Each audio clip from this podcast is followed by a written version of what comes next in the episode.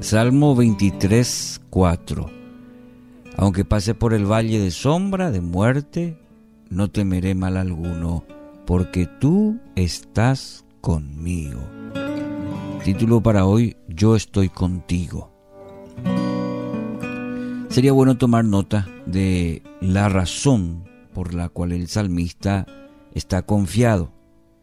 No es la esperanza de que sus circunstancias cambien, tampoco la idea de que puede tener una vida sin ningún tipo de complicación, sin dificultades. Al contrario, el salmista se da cuenta que hay una buena posibilidad de que le toque caminar por el valle de sombra de muerte.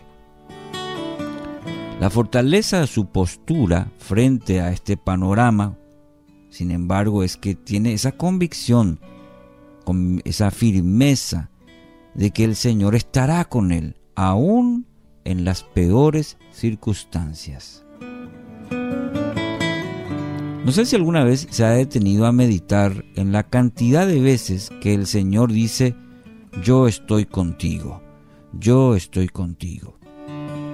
Los pasajes bíblicos donde encontramos reiteradas veces esta frase eh, parecen todos tener algo en común. Cada uno, cada uno de ellos describe una situación que infundía temor en el protagonista de los acontecimientos.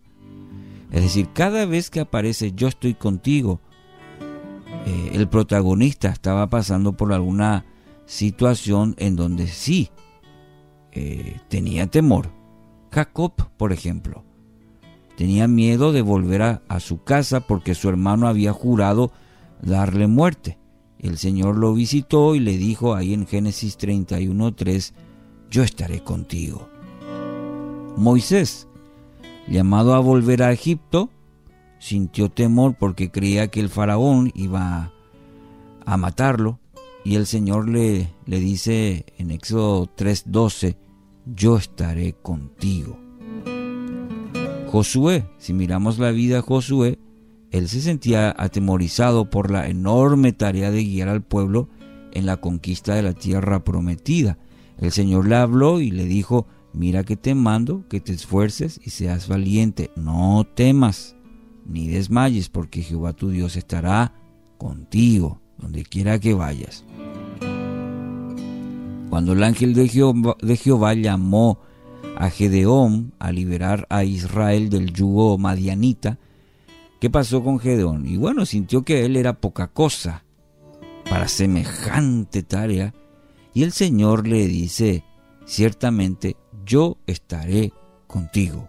Jueces 6:16.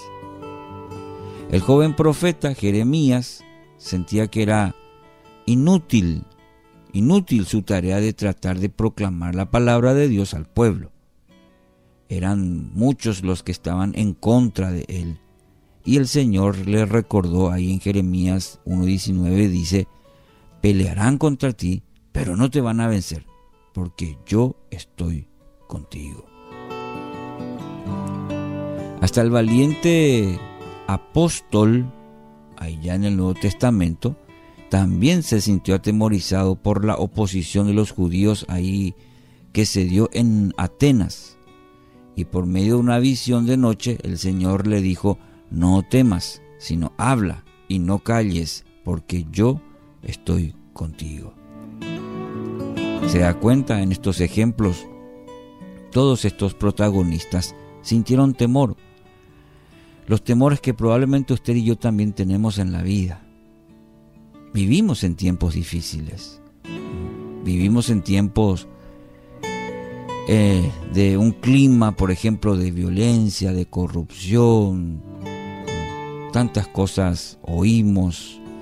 ¿Y qué pasa? Nos produce que como que estamos desprotegidos, vulnerables. Y viene el temor, inunda, golpea la puerta del corazón con el temor, la ansiedad, la preocupación. Apropiados el ambiente que vivimos como para vivir angustiados. Entonces, mi querido oyente, según estos ejemplos y este pasaje que hoy compartimos del Salmo 23, 4. No temeré mal alguno porque tú, Señor, estás conmigo. Recordar esta afirmación confiada del salmista y no solamente recordar, hacerla propia.